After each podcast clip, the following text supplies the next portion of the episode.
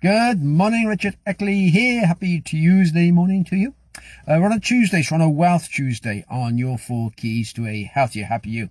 And again, doing some research into my latest book, How to Create Wealth. And um, some tips today on from uh, the founder of UPS, which is United Parcel Services. It's been going for years now. It's a massive company worldwide, delivering parcels and packages throughout the world.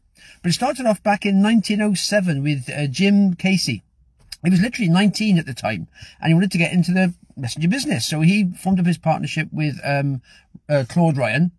They actually borrowed $100 back in 1907. And with this $100, they bought two bicycles, two telephones, and hired six messenger boys to run around delivering messages and doing errands. And they slowly built the business up over the years. And the first bit of advice he'd say was, the first thing he did is he actually promoted it.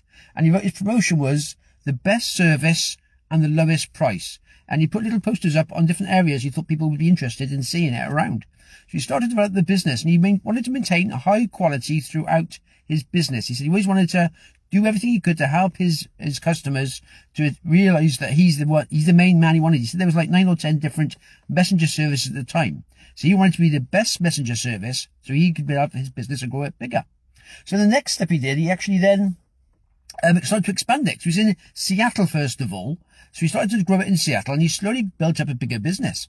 And he said his next tip, if you like, was never promise more than you can deliver and always deliver what you promise. So he said he wanted his customers to be able to rely on him to realize he was the one. There was other customers, there was other delivery services around there, but he was the one who was actually going to do the best service for them. And he said he actually concentrated so much on his business. He never got married or had a family. He just concentrated everything he had on his business. UPS was his family. And he actually created it as a family. He developed it over the years, growing it in larger. And there was originally four of them. There was, um, him, there was Claude, uh, Ryan. Then there was his brother George, and there was Charlie Soderstrom, Soderstrom, who was a financial investor. He was like the sage of the company, and he helped them. He was like they were only sort of like in their early nineties and twenties, while Charlie was in his forties. So he gave them advice on how to develop the delivery business back in the day.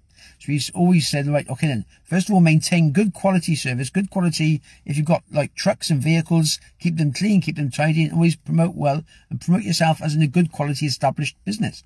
And then the third tip he always said is, the more value, the more value you make your service to others, the more profitable you will become. So you establish yourself as a, a, brand, if you like, over time. You don't sort of become a brand instantly. It's over time you provide service, you provide service, you provide service. Good quality. You find out what your clients, your customers want. You give it to them the best you possibly can. And over time you'll become profitable. Most businesses start off losing money or costing themselves money the first few years to actually establish themselves.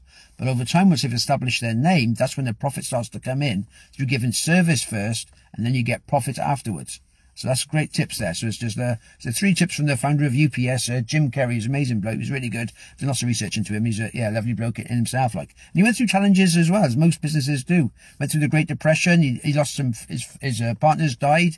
Others had accidents. There's so much going on in with life that life will throw you curveballs. It's realizing okay, just do the best you can, move yourself forward, focusing on your clients, and just always being the best version of you and the best service you can provide to your clients. Happy days. Move forward. There we are. Have yourself a good one. All the best for now.